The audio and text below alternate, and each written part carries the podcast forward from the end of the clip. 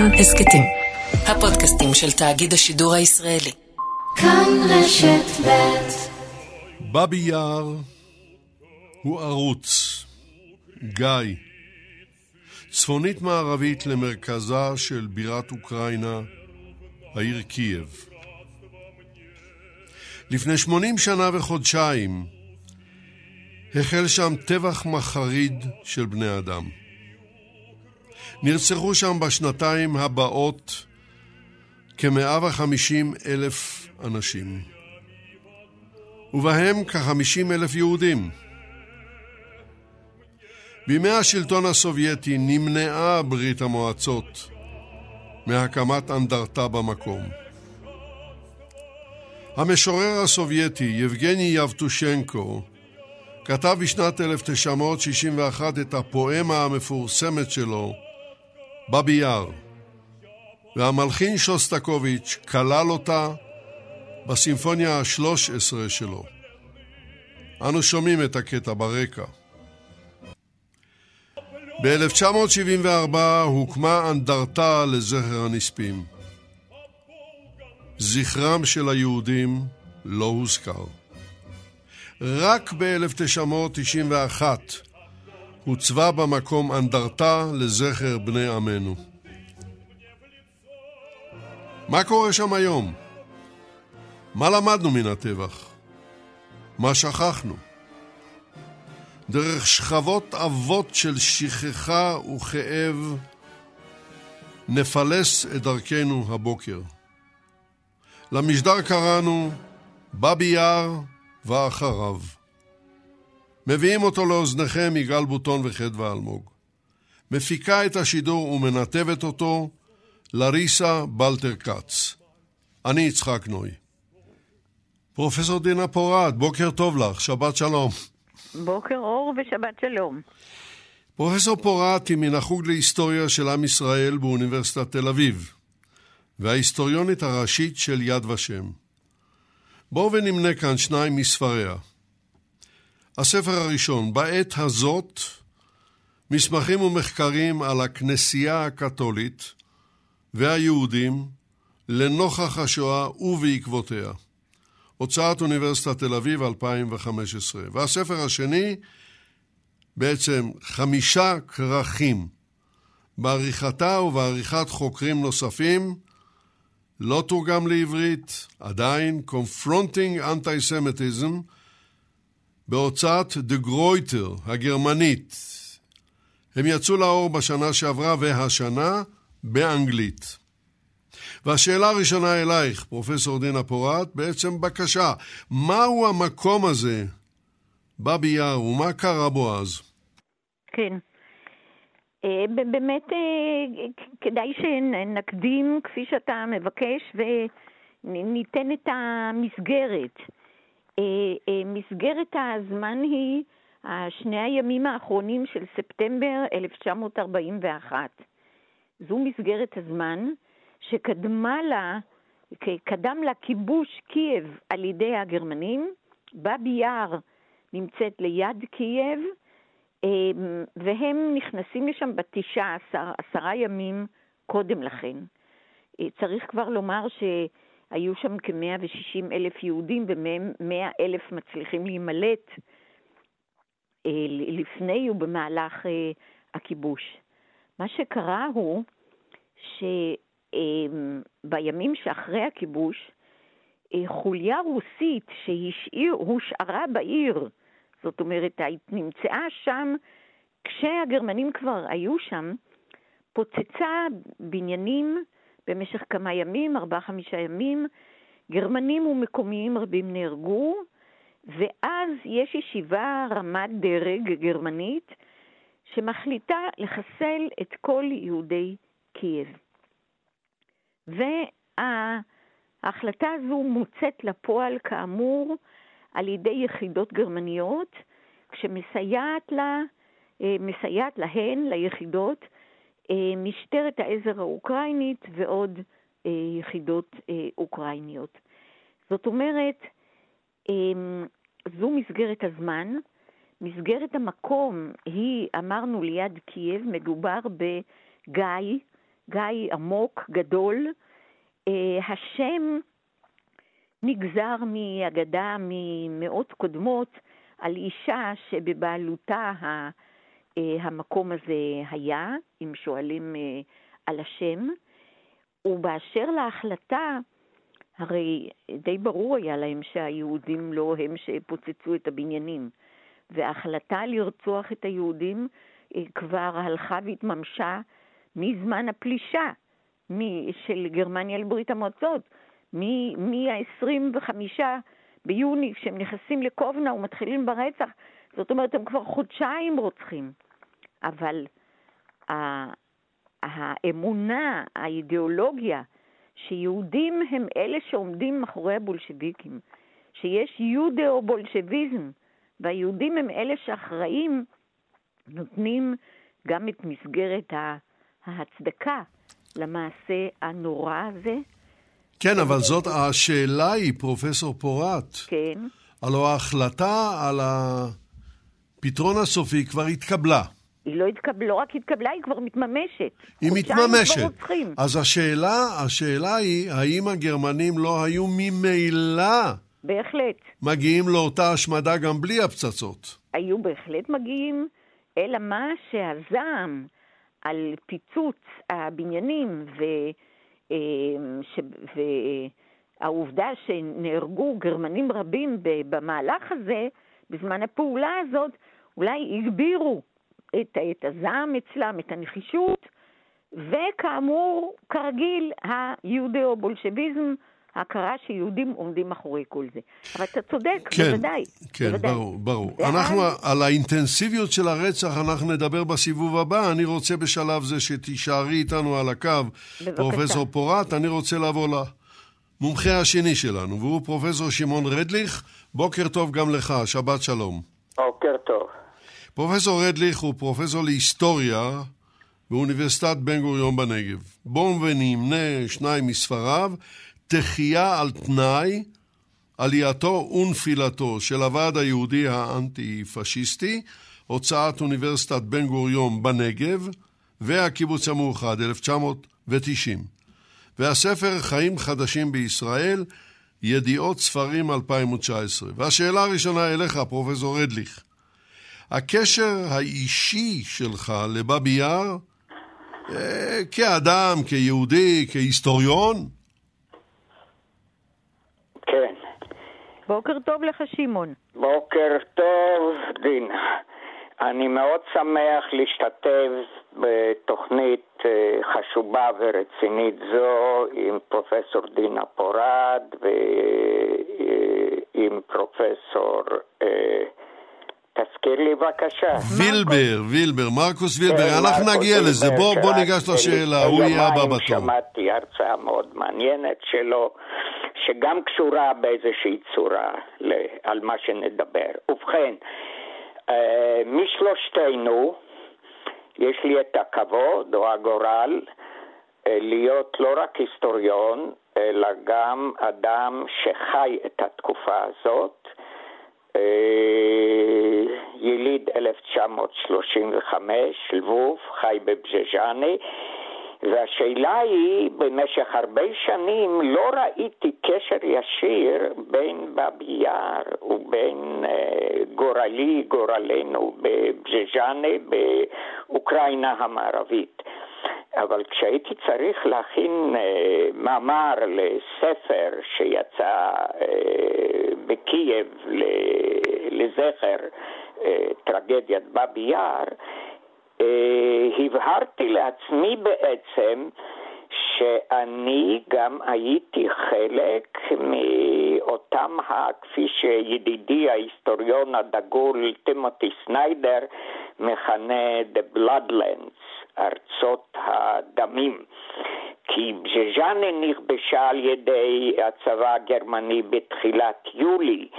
אה, באבי יאר זה סוף ספטמבר, אז זה בסך הכל פחות משלושה חודשים. ויש לי זיכרון ברור של נסיגת הצבא האדום מבז'ז'אנה כשהסתכלתי דרך חלון חצי מוסתר בווילון בפאתי העיר בתהלוכה הבלתי סופית, בלתי נגמרת של סוסים ואנשים ותותחים וכולי וכולי. אז הנה הקשר שלי עם באבי יאר. אחר כך, מתי פעם ראשונה באופן מודע העניין הזה היכה בי ככה בצורה חזקה. עבדתי אז במרכז לחקר יהודי ברית המועצות באוניברסיטה העברית בגבעת רם. אה, זה היה איפשהו בסתיו 1961, ואנחנו היינו מקבלים באופן קבוע את העיתונים הסובייטיים. ואז יום אחד רץ אחד הבחורים שעבד שם וצועק, יבטושנקו, יבטושנקו, בבי יער, והנה זה היה פרסום בליטרטורניה גזטה. Mm-hmm. ותרשו לי לצטט את השורות הראשונות במקור ובתרגום העברי. Над бабьим яром памятников нет. Крутой обрыв, как грубое надгробье. Мне страшно. Мне сегодня столько лет, как самому еврейскому народу. Мне кажется сейчас, я иудей. ובעברית. בעברית, סליחה, רק שנייה, על בב יער אין מצבות, אין כלום, מדרון תלול, אנדרטה מעל פצע. אני ירא, אני מרגיש קדום כמו היהודים עצמם, כמו עם הנצח. אני לוחש עברי אנוכי. השיר הזה של יבטושנקו עשה עליי, ולא רק עליי, רושם עצום. ומאז ועד עצם היום הזה אני רואה באיש הזה שהוא לא היה מבחינה פואטית, שירית, טהורה, מי יודע איזה משורר, אבל עבורי הוא מה שאפשר לכנות גיבור תרבות. איש מיוחד שאומר מה שעם ליבו, למרות שהסביבה שלו לא אוהבת את זה. וכאן אני רוצה להביא עוד שם, שאולי לחלק מכם ידוע, אבל לרובכם בטח לא, שעבורי הוא גם כן גיבור תרבות ממדרגה ראשונה. וזה האיש ששמו איוון זובה.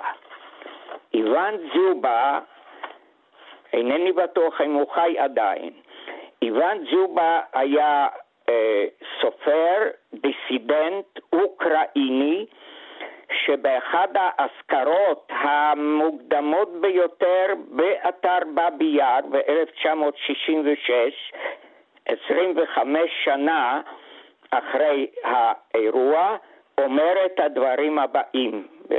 חשוב מאוד לשמוע ולזכור את מה שהאיש הזה אמר אז, ואני מצטט. אה, רק שנייה. באבי יאר הוא הטרגדיה המשותפת שלנו, כלומר של היהודים והאוקראינים. כאוקראיני הנני מתבייש שיש אנטישמיות כאן. אנחנו האוקראינים צריכים להילחם נגד כל התופעות בתוכנו של אנטישמיות או חוסר כבוד כלפי היהודים. אתם היהודים צריכים להילחם נגד אלה בתוככם אשר אינם מכבדים את העם האוקראיני, את התרבות האוקראינית, את השפה האוקראינית. אלה שלא בצדק רואים אנטישמי פוטנציאלי בכל אוקראיני. אני רוצה לסיים את חלקי הראשון, ההתחלתי, בציטוט הזה, שנותן לנו הרבה אפשרויות למחשבה. טוב, אנחנו נדבר גם על uh, על מורכבות העבר וזיכרון העבר, נדבר על אוקראינים שהצילו יהודים. בשלב זה אמתין על הקו פרופסור שמעון רדליך. אני עובר כאמור, אתה כבר ציינת את זה, למומחה השלישי שלנו, והוא פרופסור מרקוס וילבר. בוקר טוב גם לך, שבת שלום. בוקר, בוקר אור, שבת שלום. פרופסור וילבר הוא מן החוג לתולדות ישראל באוניברסיטת חיפה. פרופסור וילבר עומד בראש היחידה הרב-תחומית ללימודי פולין. אגב, היא תיפתח חגיגית מחר, ביום א' הקרוב. מספריו. כן, בהצלחה, בהצלחה גדולה, בוודאי, כולנו מאחלים את זה. תודה. בואו נמנה שניים מספריו של פרופסור וילבר. לאומיות שונה, אזרחות שווה, המאמץ להשגת אוטונומיה ליהודי פולין במלחמת העולם הראשונה. הוצאת אוניברסיטת תל אביב 2014, והספר תעודות ליחסי ישראל-פולין 1945, 1967, הוצאת גנזך המדינה 2009. הספר הזה, אגב, יצא לאור גם בפולנית. והשאלה אליך, פרופסור מרקו, מרקוס וילבר. שני הכתבים בזיכרון השואה. בוא נשמע עליהם. ותודה על ההזדמנות אה, להשתתף גם עם אה, פרופסור דינה פורת וגם עם פרופסור שמעון רדליך בדיון על הנושא של, של באבי יאר, השואה באוקראינה וזיכרון השואה באוקראינה. ואני רוצה להתייחס בדיוק לסוגיה הזאת, שהיא למעשה הסוגיה האחרונה שפרופסור רדליך העלה, והיא הסוגיה של זיכ... זיכרון השואה. ואני רוצה אולי אה, אה, לציין שאולי לעומת מה שקורה נגיד בפולין לצורך העניין, סוגיה, הדיון בשואה באוקראינה הוא, הוא עדיין בשוליים. הביטויים של, שציטט פרופסור רדליך מוואן ז'ובה הם, הם, הם, הם ביטויים מאוד מאוד ספורדיים, מאוד מאוד בשוליים, מפני שלמעשה הזיכרון של השואה באוקראינה נע בין שני צירים שונים לגמרי, בין שני נרטיבים שונים לגמרי. הנרטיב הראשון הוא הנרטיב הסובייטי הישן, הנרטיב הזה שמדבר על אה, המלחמה, המלחמה הפטריוטית הגדולה, אה, שנוצר בעיקר באמצע שנות ה-60, שהדגיש את הגבורה והאחדות של העם הסובייטי במאבק בפשיזם, בניצחון הצבא האדום, בשחרור אירופה. אה, אה, נושאים שהיו בגדר טאבו בנרטיב הזה כללו נושאים כמו, אה, אה, כמו השואה, אה, כמו הציון הייחודי של הגורל הייחודי של היהודים בתקופה, בתקופת הכיבוש הגרמני, וגם נושאים נוספים, כמו הגירושים הסובייטיים של כמה קבוצות אתניות, כמו הטטרים, מקרים שהואשמו בשיתוף פעולה קולקטיבי עם הנאצים. ובנרטיב זה הוא אחד הצירים המרכזיים באופן בו מוסבר ומסופר סוגי, מסופרת סוגיית השואה אה, בזיכרון הקולקטיבי, בשיח הציבורי הכללי באוקראינה. יש גם הגרסה הפוסט-סובייטית של הנרטיב הסובייטי הזה, אה, אה, שלמרות שאולי חסרה הקוהרנטיות האידיאולוגית של התקופה הסובייטית, עדיין היא מרכזית בפוליטיקת הזיכרון באוקראינה. ומדברת על, על המלחמה הפטריוטית הגדולה כהישג החשוב ביותר של העידן הסובייטי.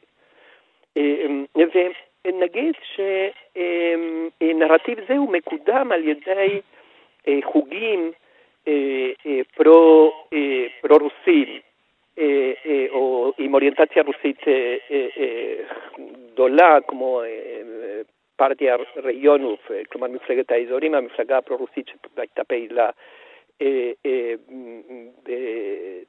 בעשור בחצי הראשונים של המאה ה-21, שאולי ינוקוביץ', הנשיא, היה ביטוי שלה. הנרטיב השני הוא, נקרא לו הגרסה הלאומנית של המלחמה, שנושא, ונושא השואה הוא לא רצוי בו, אה, מכיוון שהיא אה, מדגישה את מקומם של חיילי האופה, אותה, אותה התארגנות לאומנית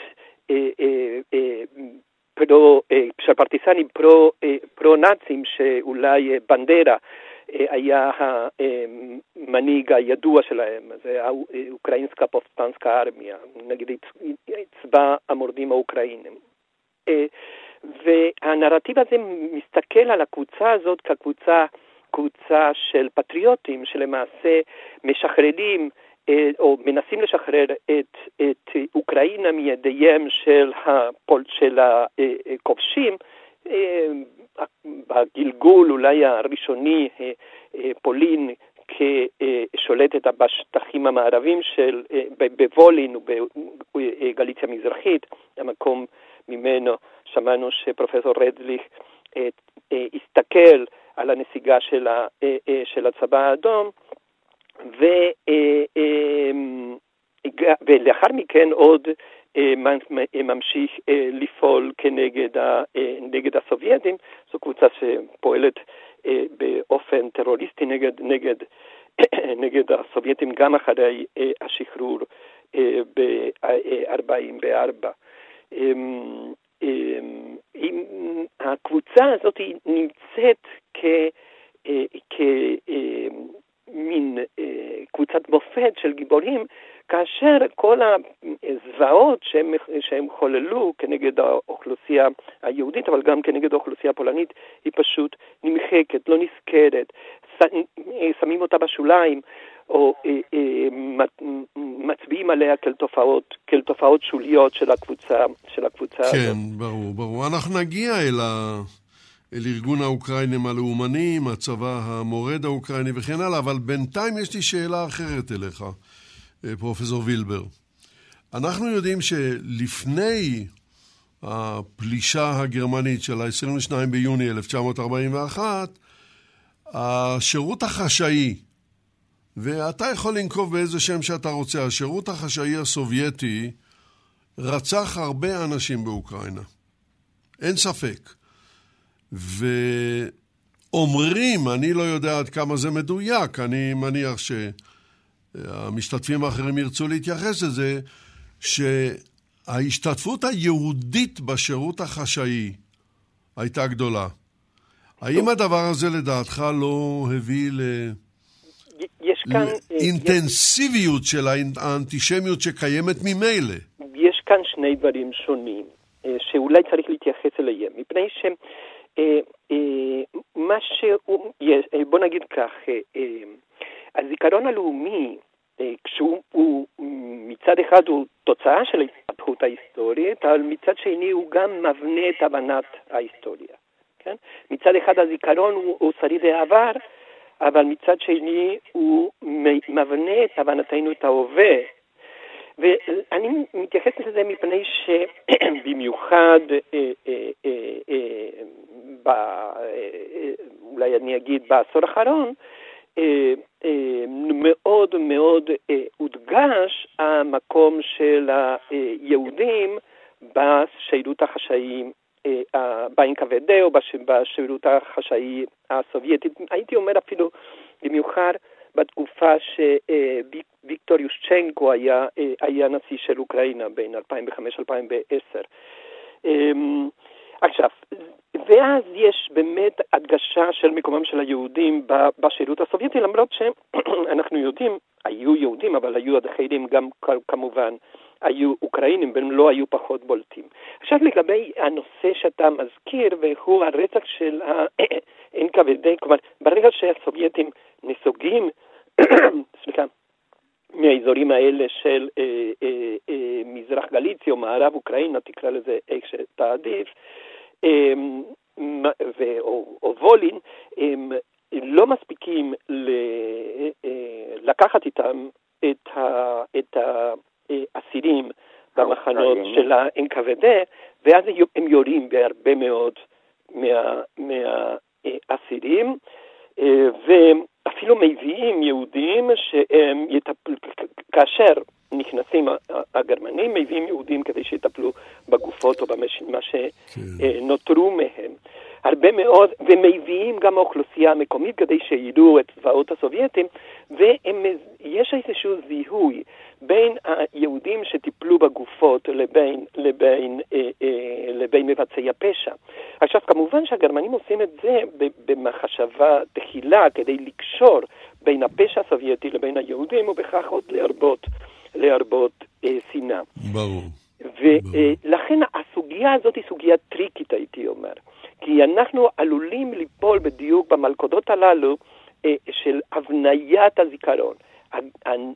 חלק מהמדיניות הנאצית הייתה באמת להבנות את הקשר הזה בין פשעים, אה, בין פשעים של ה-NKVD לבין היהודים. ברור. אנחנו חייבים לנסות ולפרק את, את, את הקשר הזה אה, הרעיל. טוב, בוא, בוא תמתין גם אתה איתנו, פרופסור מרקוס וילבר. אני רוצה לחזור אלייך. כן. דינה פורת. פרופסור פורת, כן. uh, התחלת לדבר כשעצרתי אותך על האינטנסיביות של הרצח בבאבי יואר. במה בדיוק מדובר? כן. אה, קודם כל, אה, מדובר בכך שבמהלך של יומיים, 29 ו-30 בספטמבר, נורים ונהרגים לפי הדוחות של האינדס גרופן עצמם, כן? שעמדו ב- בלב הביצוע של הרצח הנורא הזה, מספר שלא ייאמן של 33,771 נפש. נשים, ילדים, גברים, נשים בהיריון, זקנים, כולם. זה, אני חושבת, הרצח האינטנסיבי ביותר מבחינת המספר והצפיפות אה, שהיה בשואה. גם כאשר אנחנו מדברים על אה, רצח יהודי הונגריה שהובאו לאושוויץ ולכבודם בנו שם תאים חדשים ותאי גז חדשים, וזה היו כ-12 אלף איש ביממה, זה עדיין לא מגיע לדבר הנורא הזה. ואני רוצה כאן להוסיף, אמ, להוסיף את הסיפור, זה לא סיפור, את המהלך הבא שמדגיש את האינטנסיביות הזאת ואת חוסר היכולת להבין. בואו בוא נחשוב שנייה, איך, איך במהלך יומיים זה צריך לראות ולראות במשמרות, והם היו שיכורים, והתחלפו והביאו עוד, ולא פסקו במשך היומיים הנוראים האלה. לא שבזה תם הרצח, הרצח המשיך אחרי כן, אחרי כן הייתה עוד הלשנה מסיבית אה, של מקומיים על יהודים, הלשנה כל כך מסיבית שמסמכים אה, גרמניים מעידים על כך שהם אפילו לא הספיקו לטפל בכל הלשנות. ואחרי כן ממשיכים ורוצחים, צוענים, שבויים סובייטים וכולי, בסך הכל אה, למעלה ממאה אה, אלף איש. אבל היומיים האלה, כאשר סוכנות ידיעות יהודית מעבירה את הידיעות האלה לעולם היהודי, והן מגיעות ארצה, מתפרסמת בעיתונות הארץ ידיעה. אז אנחנו נגיע לזה. נגיע לזה, אני לא רוצה להקדים את העגלה לסוסים. אז אנא, אנא, המתיני איתנו. אני רק רוצה להעיר הערה, שה...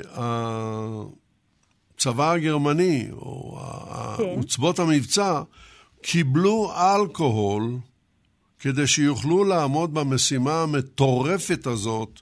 אה, לא רק שם. של רצח. לא, לא רק שם, אבל שם זה בלט. לא רק שם, בכל... כשאת הזכרת שהם עמדו שיכורים וירו, זה היה בכוונה תחילה. ברור. כי אדם נורמלי, אפילו נאצי, מתקשה לעמוד ברור, ברצח כזה. ברור, שתו לפני ושתו אחרי. כן, ו... כן. אני אוסיף כאן אה, בכל זאת את העניין הבא החשוב. אמ, אנחנו מדברים על ספטמבר 41. זאת אומרת, זה זמן שלפני הקמת מחנה ההשמדה הראשון בחלמנו, והוא מחנות ההשמדה הבאים באביב אה, אה, 42 עד טרבלינקה, שזה קיץ אה, 42. ולמה? מיש, בדיוק משום שהעמידה הזו מול האדם שאתה יורה בו, ואתה רואה את זה, ואתה, והם יצאו שיכורים למשימה, וחזרו ושתו הלאה וכולי, סבלו מכאבי ראש, סיוטים, מי שעשו את זה במשך זמן רב, והגרמנים חיפשו פתרון אחר, שבו הרוצח אינו רואה את הנרצח, אלא הנרצח סגור במקום וזה היה הגז כמובן. שלא רואים אותו, שהוא לא נראה על ידי הרוצח, מביאים אותם, סוגרים במקומות האלה, במה שמחנות ההשמדה, והאמצעי הוא גז ולא ירי, שהוא כל כך ברוטלי ו, אה, ו, ו, ואכזר, ואז הם לא רואים, ואז מתפתחת כתוצאה השיטה של אה, מחנות ההשמדה. טוב, עכשיו אני אה, חוזר אליך, פרופסור רדליך. קודם כל, אתה בוודאי תרצה להגיב על דבריהם של דינה פורד ושל מרקוס וילבר. אבל אם לא, אז אני רוצה לשאול, אתה איתנו אגב? אני עוד איתכם, כל אתה הזמן. איתנו, כן. אם לא, אני רוצה שתדבר קצת על מה שהתחלת לדבר, על המורכבות הזאת של העבר מצד אחד, וזיכרון העבר מן הצד השני. בבקשה. כן, מילת המפתח לדעתי היא המורכבות, וגם בדברי קודמיי אה, הדברים האלה הדהדו. אה, מאוד קשה לאדם שלא מכיר את פרטי העבר, הקונטקסט, ההיסטוריה, להבין את המורכבות הזאת. ואני אה, אדגים רק ב, אולי בדוגמה בולטת אחת.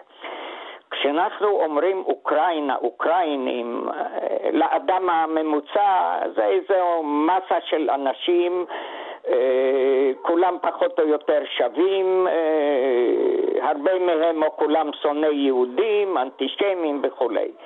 זאת התמונה הסטריאוטיפית, הדי שלטת והלא נכונה. עכשיו תשימו לב, אני לא בא להלבין את האוקראינים.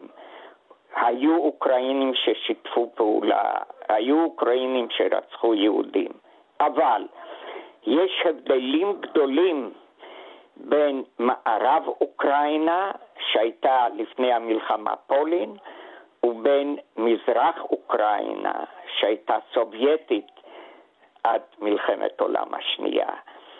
היחס ליהודים שונה בשני המקומות. המורכבות היא גם בעצם בתוך האלמנטים הלאומיים, הלאומיים, הלאומניים האוקראינים. בתוך המחתרת האוקראינית יש קבוצות, יש פלגים, וביניהם יש גם שוני מסוים בהתייחסות ליהודים. וככה גם, וככה גם קורה בנקודה נוספת חשובה שאנחנו רוצים לדון בה, וזה הזיכרון האוקראיני. את הזיכרון היהודי אנחנו מכירים די טוב, כי בתוך עמנו אנחנו יושבים. אבל הזיכרון האוקראיני גם הוא מורכב ומסובך. ישנו זיכרון אוקראיני סובייטי, ישנו זיכרון אוקראיני אה, מהסוג הלאומני הקיצוני, כמו בנדרה ואנשים מסוגו, ופה אני רוצה להיות כאילו, מה שאומרים, אדבוקטוס דיאבולי. אה, כי היסטוריון... סנגור של השטן, נו. כן, צריך... צריך אה, לצעוד על קו מאוד עדין אה, בין אה, לתאר ולשפוט מה שהיה, ובין להיכנס לתוך נעליו אפילו של השטן כדי להבין מבפנים איך הדברים פעלו.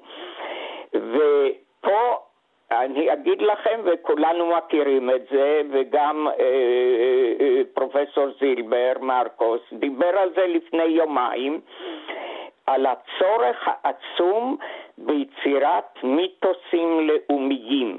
הוא דיבר במקרה במה שהוא התמחה בפולין, ואני מסכים איתו במאת האחוזים. אני רוצה להציג כאן את הצד האוקראיני.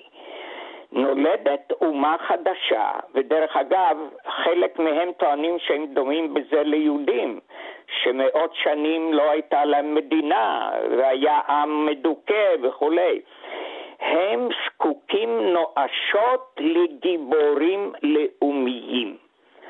ואת הגיבורים הלאומיים האלה הם מוצאים באנשים כמו בנדרה, כמו אה, אלה שנלחמו נגד הקומוניזם, נגד הסובייטים, אז פועלים כאן זיכרונות שונים ולפעמים מתנגשים.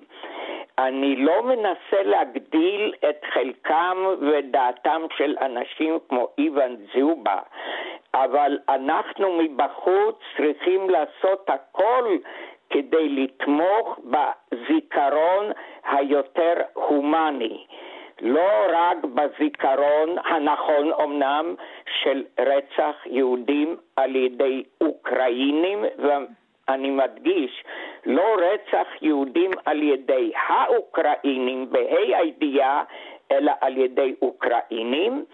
ועוד מחשבה קצת משווה, פעם חשבנו שההולנדים היו כולם חסידי אומות העולם. אחרי מחקרים היסטוריים התברר שחלק גדול מההולנדים לא היו כל כך יותר טובים מהאוקראינים. כאן אולי פשוט... כדאי לציין, כדאי לציין שהמפלגה הנאצית הגדולה ביותר מחוץ לגרמניה הייתה בהולנד. נכון, ובזה אני אסיים את החלק הזה. כן, אז אני, אני עובר אליך, פרופסור וילבר, בהמשך כן. לדבריו של שמעון רדליך. כן, כן. בהמשך אה, לדבריו, אני הייתי רוצה לשמוע, תוכל להגיב כמובן על דבריו, אבל אחר כך הייתי רוצה לשמוע על uh, ארגון האוקראינים הלאומנים והצבא המורד האוקראיני, כן. כמה מילים. בבקשה. האמת היא שכל הדברים האלה מתייחסים לדברים שדיברנו עכשיו, אה, שפרופסור רדליך הזכיר, אין לי כאן מחלוקת איתו. אה, שום מחלוקת.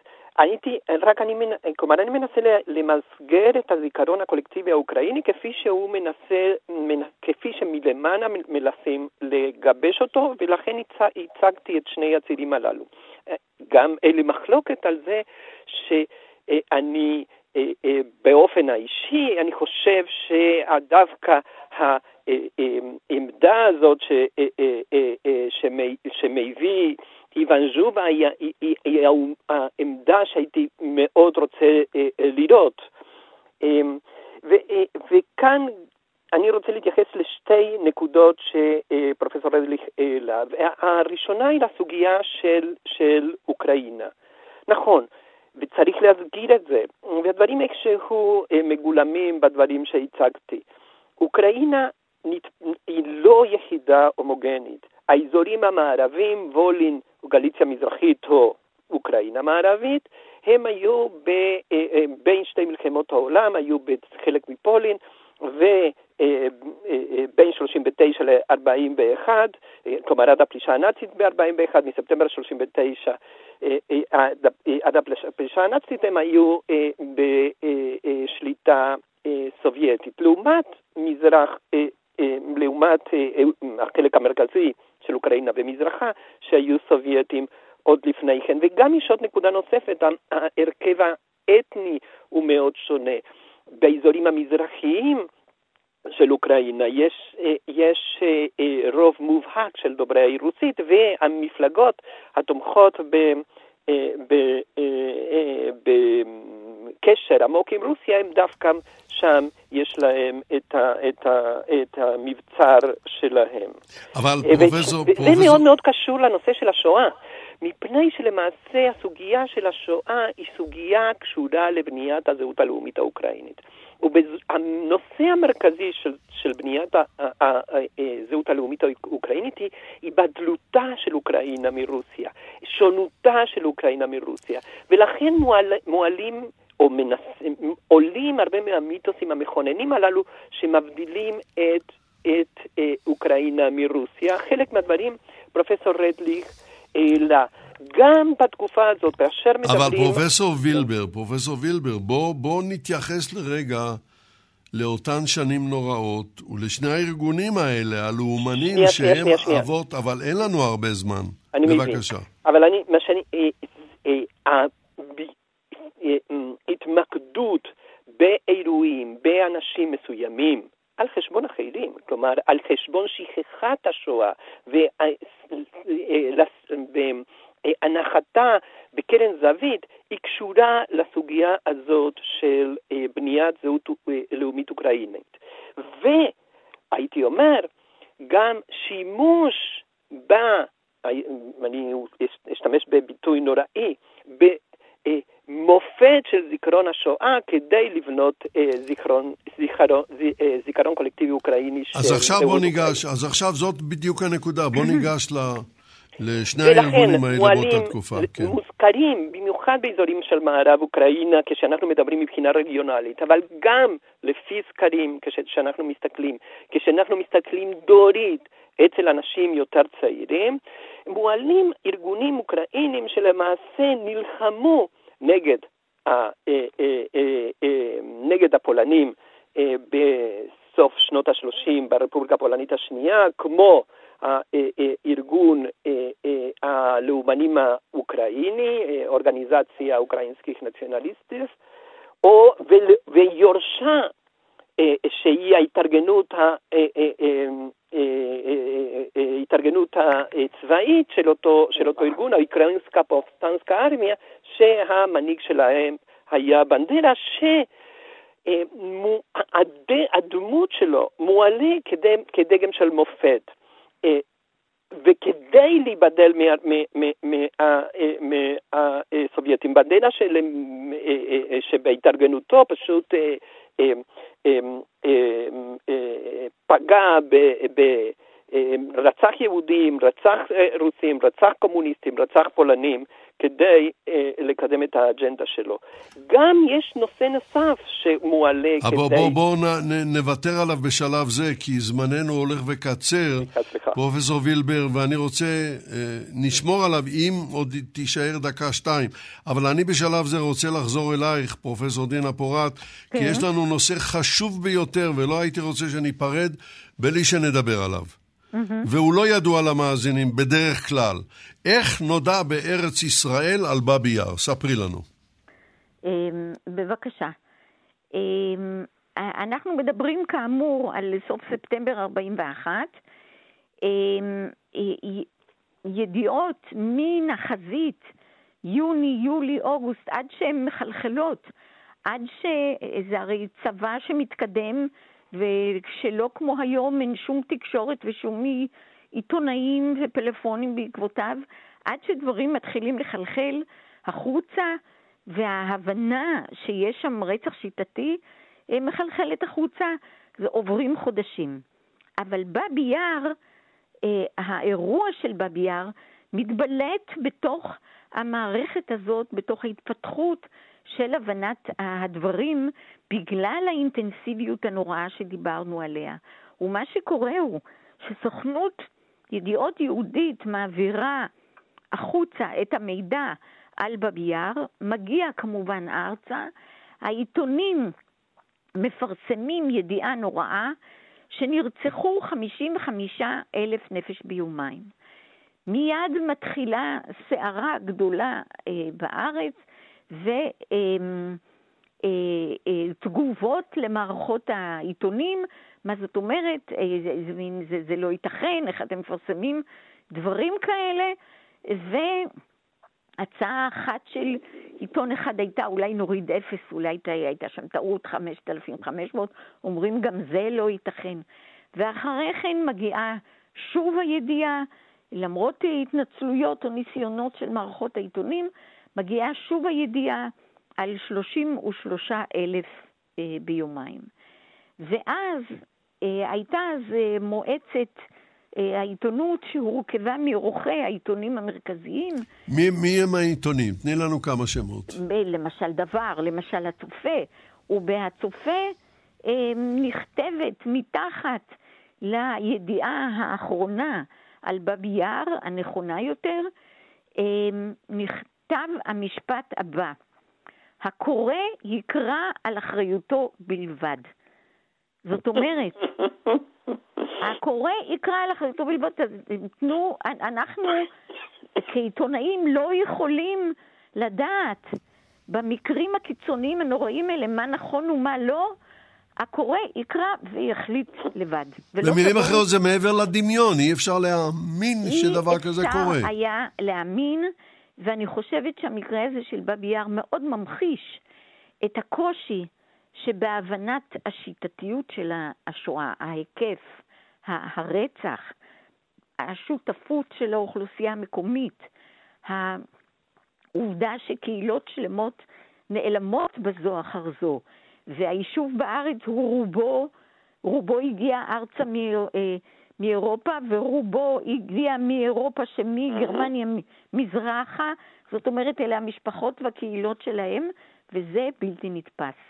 אתה יודע שב... אתם יודעים שבספרה חיי, ספרה האוטוביוגרפיה של גולדה מאיר חיי, יש משפט שבו היא מתייחסת לדברים האלה ואומרת, יאמר לזכותנו כאנשים הגונים שלא האמנו.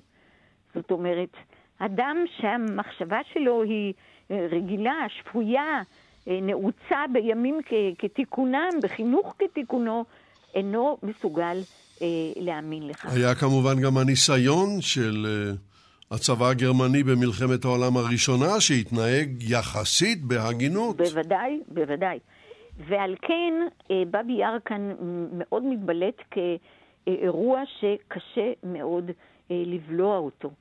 אה, הייתי רוצה להוסיף כאן גם, נדמה לי שנגעתם בזה, ששני הקולגות שלי וידידיי שמשתתפים כאן נגעו בזה בזהירות, שאחרי, אחרי הרצח, שנתיים אחרי כן, ב-43, לכל אורך הקו הזה, שמארצות הבלטיות ודרומה עד לקרים, פועלת יחידה שתפקידה לטשטש, כדי שלא יהיה זיכרון של האירועים האלה, כדי שלא תהיה ידיעה עליהם, ומוציאים, פותחים את הקברים ההמוניים, קברי האחים, מוציאים מה שנשאר, שורפים, קודשים, מחפשים זהב כמובן, ואחרי כן מיישרים ושותלים עצים.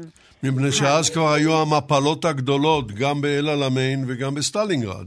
בינתיים. ואז לקצינים הגרמנים, וטיפשים הם לא היו, לא. היה ברור שהמלחמה לא תסתיים טוב. ולכן מה שקורה הוא בבאבי יאר עצמה, שפעולת הטשטוש שלקחה שם קרוב לחודש וחצי, אה, והי- אה, והייתה צריכה להתגבר על כל מה שקרה שם, היא כל כך הצליחה, שבמשך שנים, עד ראשית שנות ה-60, עד שמתחילה ההפשרה, הגלזנות, אה, לא מדובר בכלל על המקום הזה, שנרצחו בו כאמור מאה אלף, שמתוכם למעלה ממחצית אינם יהודים. לא מדובר על המקום הזה, הוא לא, אה, לא מוזכר, אין שום אנדרטה, כלום. ומיבטושנקו, שרדליך ציטט לנו מתוכו, זו השנה, רק נדמה לי שלא צוינה השנה, זו 1961, ואחרי ב-62 שוסטקוביץ' מחבר את הסימפוניה ה-13 שבה הוא כולל. ששמענו אותה ונשמע אותה לקראת הסיום בעוד דקות אחדות. בהחלט, כן. ורק אז מתחילי, מתחיל להתגלגל הזיכרון, תשומת הלב, אמ, תחרות ב-66 על אנדרטה, ב-74 אנדרטה, בלי להזכיר את היהודים, ואחרי כן משנות ה-90 אנדרטה, שמחוללת באופן קבוע עד ימינו. ולא הזכרנו היום בדיון את האירוע שהיה עכשיו בבאבי יאר, שמכל העולם הגיעו אליו, אצלנו הגיעו אה, הנשיא הרצוג, נתן שרנסקי כמובן שמוביל אה, את ההנצחה שם ואת מרכז ההנצחה והמחקר שם. ולגודל האירוניה. גם נשיא אוקראינה היהודי. ונשיא ז'לנסקי. אוקראינה היהודי, ודני דיין, היושב ראש החדש של הנהלת יד ושם, שדיבר באומץ רב על חלקם טוב. של האוקראינים. טוב, אנחנו, האלה... אנחנו בדברים האלה, פרופסור פורת, חייבים להסתפק כי השעון עושה בנו שמות. אוקיי. אז הישארי על הקו. אני רוצה לפנות אליך, פרופסור רדליך. אין לנו ברירה. בשלב השאלה הזהה, מה היית מבקש שהמאזינים ילמדו מן השידור?